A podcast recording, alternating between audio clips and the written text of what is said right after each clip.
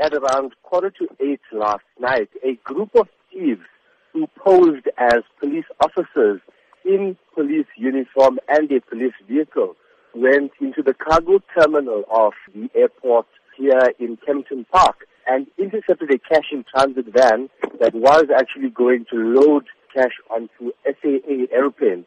So basically what they did was they posed as police officers, they took the cash from the security guards, they loaded it into their vehicle and then fled the scene. Of course, then, it would seem that there was a major security breach. How was this allowed to happen? Yes, that is correct. Well, EXAC, as well as police, as well as the Hawks, did say that this is a major security breach. However, what is said is that because the officer, because these thieves actually posed as officers, they never seemed to have been as a threat at the gate.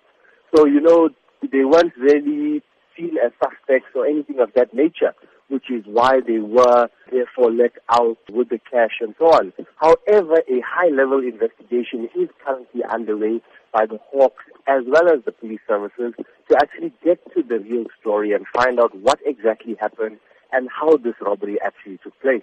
At this stage, is there any word as to exactly how much cash was taken? Well, it is alleged that it was over twenty million rand.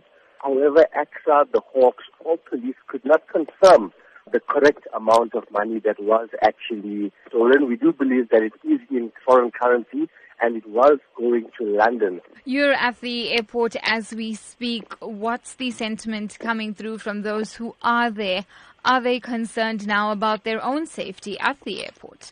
Travelers are actually going about their business as usual, you know, not knowing what exactly took place here last night. However, a few of them that we did speak to, and we did tell them, this is what happened last night. How do you actually feel? And they were extremely shocked because, you know, security at this airport, in fact, it being the largest airport in Africa, is extremely tight.